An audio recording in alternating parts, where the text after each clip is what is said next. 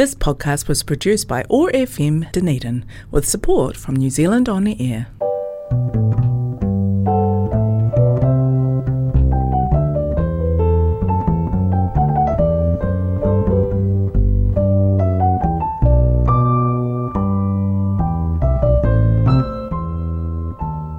Welcome to Radio Church this morning. I'm Anne Thomson, and it's my privilege to offer the service on behalf of First Church of Otago. I'm joined today by Moira Thomson. Thanks, Moira, for being part of this. Cheers. Today we celebrate Transfiguration Sunday, remembering the unveiling of Jesus in glory on the mountaintop as he prepared to journey to Jerusalem for the final time. This is the last Sunday before Lent the seven weeks when we also journey with e- Jesus towards Easter. Our call to worship is based on Psalm 99, the psalm for today. Holy, holy, holy is the Lord our God and King. Glorious and powerful is the Lord of all creation. In reverent awe, we come to worship our God. The Lord our God is King and the just judge of all things for all eternity all people and all places. In reverent awe, we come to praise our God. The Lord our God is King and the forgiving God. Fairness and justice are the names of our God. In reverent awe, we come to worship God in the light of God's holiness, justice, mercy, and love. We will listen now to a hymn that reminds us that God dwells in light inaccessible, hid from our eyes, but in Jesus we can see the glory of God revealed. Spirit.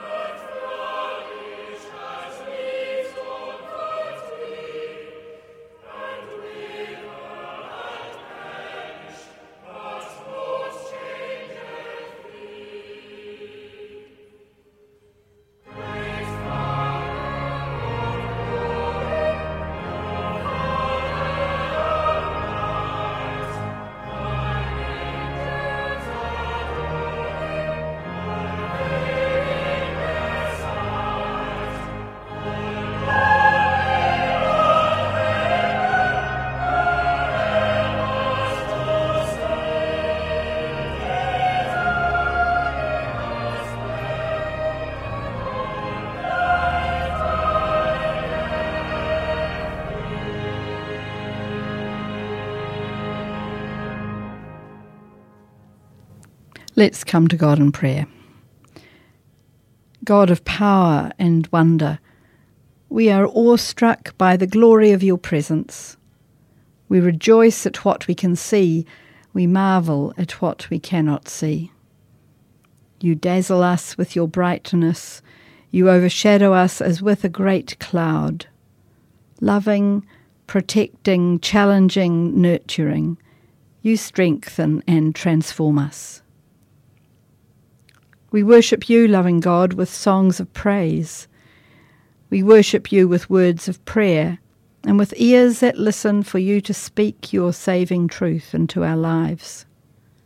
We worship you in the silent spaces where we struggle for hope and for courage.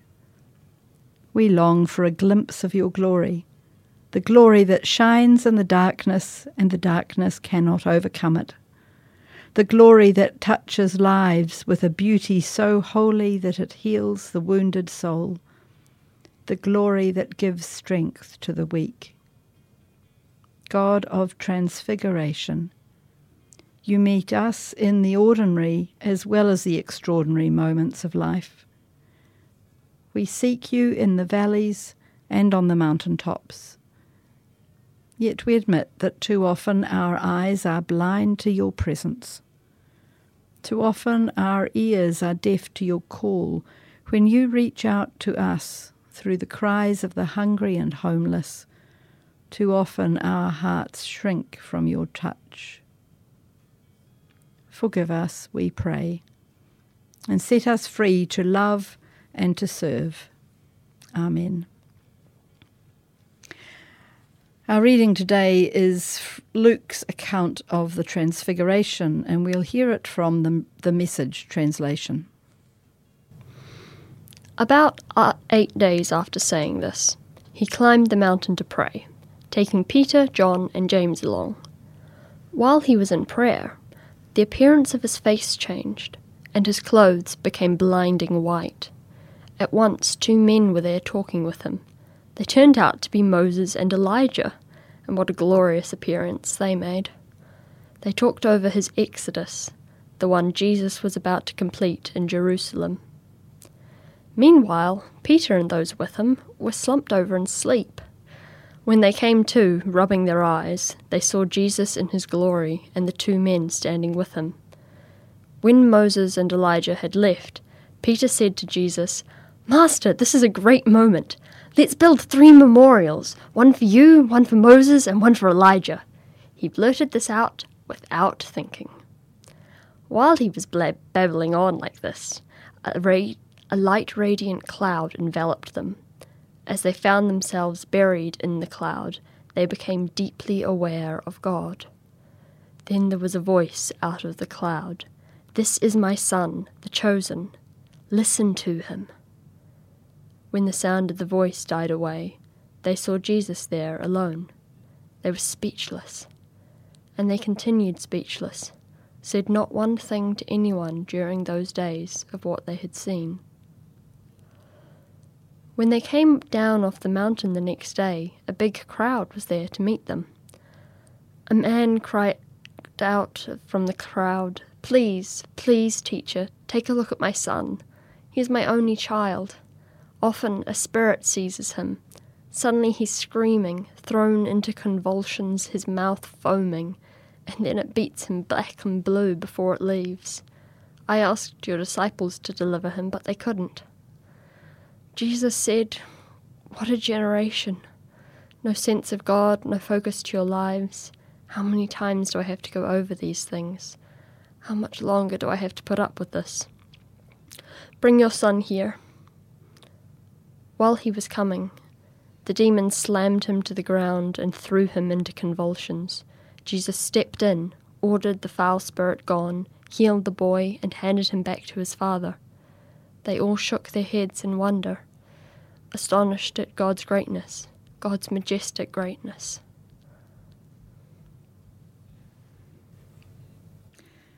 Our next song today speaks of Jesus, the light of the world, coming down into our darkness. Listen to this song now as we continue in worship.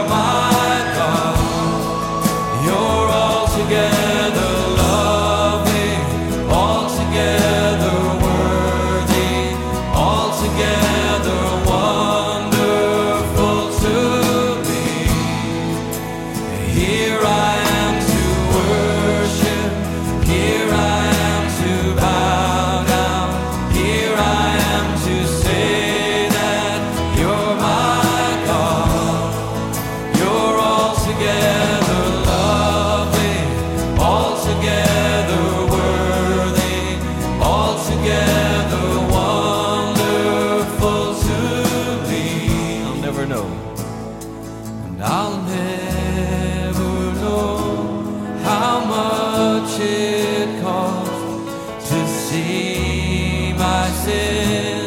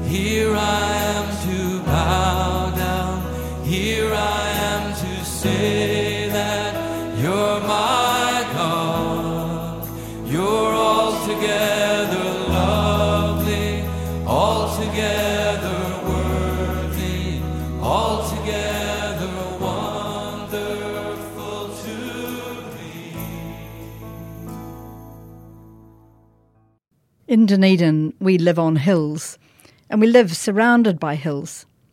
Mount Cargill is visible from many parts of the city and Flagstaff as well. The heights above St Clair, Harbour Cone and the high ridge of the peninsula, the Maungatuas along the western side of the Taieri Plain. Wherever you are sitting now, if you look out a window, you can probably see a hill, or you're sitting on a hill when you travel out of town and return home. It's the shape of the hills along the skyline that first reminds you that this is familiar territory once more. This is home. Mountains are important to human beings all around, over the world and across the ages. Maori use the pepeha to place the individual within their home, both physically and in terms of family connections mountains form part of the pepeha. called Kapukataumahaka tōku maunga, Mount Cargill, is my mountain. In the Hebrew scriptures, mountains are places of revelation, places where God meets with human beings. Like at Mount Sinai, where Moses received the law, the Ten Commandments, and where God also revealed God's self to Moses. The Lord, the Lord, a God merciful and gracious, slow to anger, abounding in love and faithfulness, maintaining love to thousands, and forgiving wickedness, rebellion, and sin. It was on Mount Cargill, uh, Mount Carmel, that Elijah confronted the priests of Baal and demonstrated how ineffectual they were.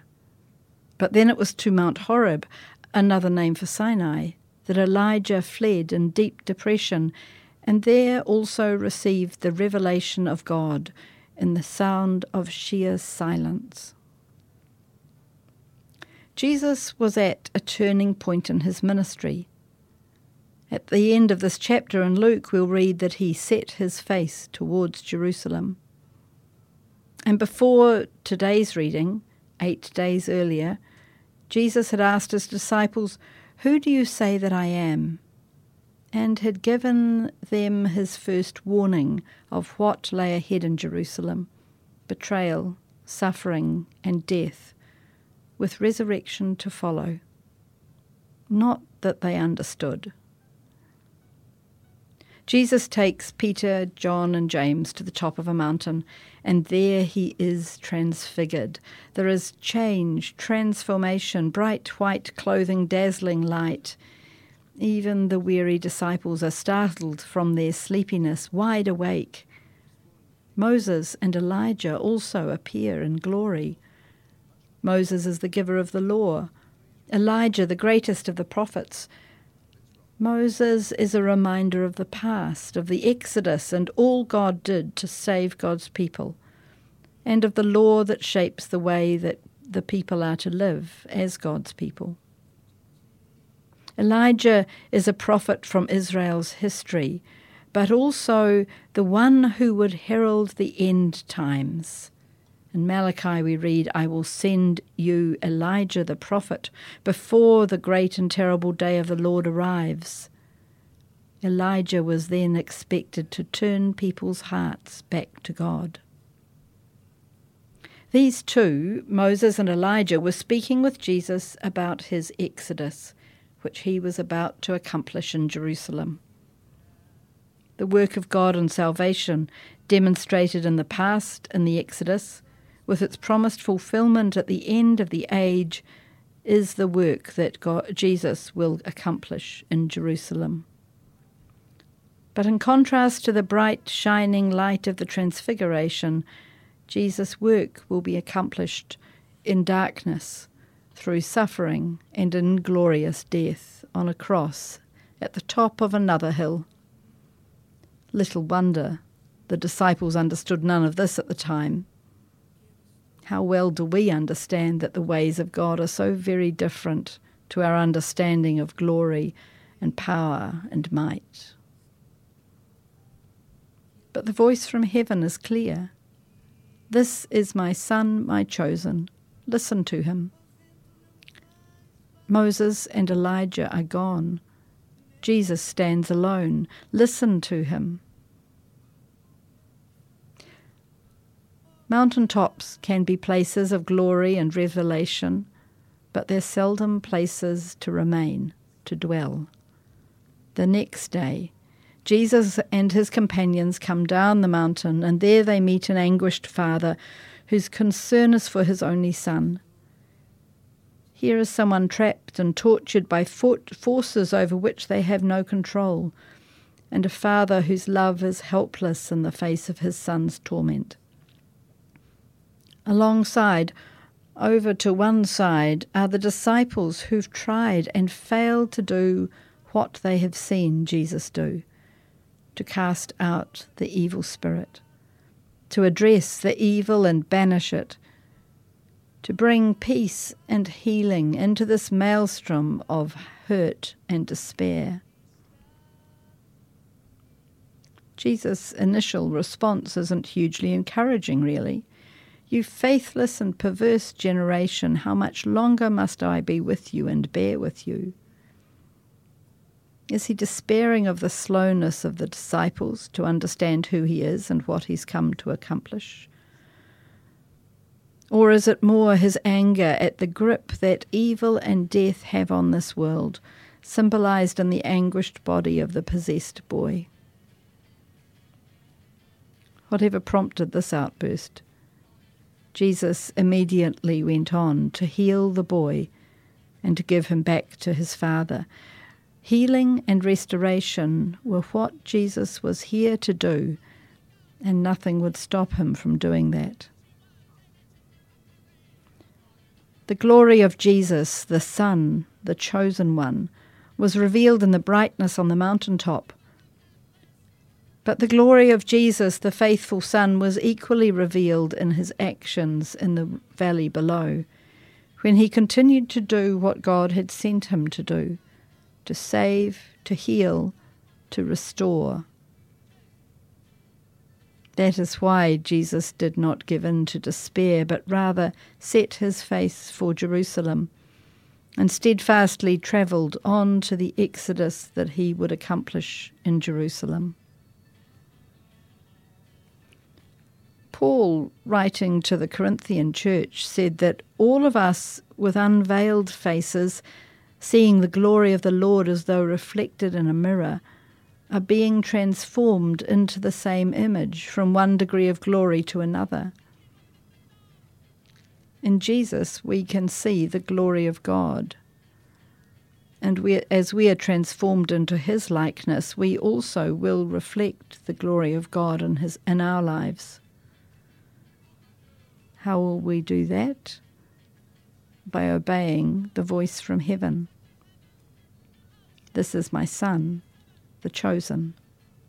Listen to him. Amen. Now we come to pray. God of glory, Jesus took his friends with him when he went to pray on the mountain.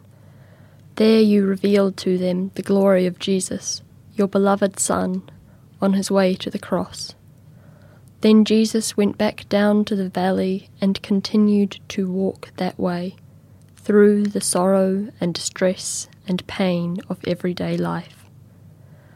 We do not live on mountain tops, but we too would glimpse your glory in the ordinary days of our lives, and in the community of your Son in which you have chosen to dwell.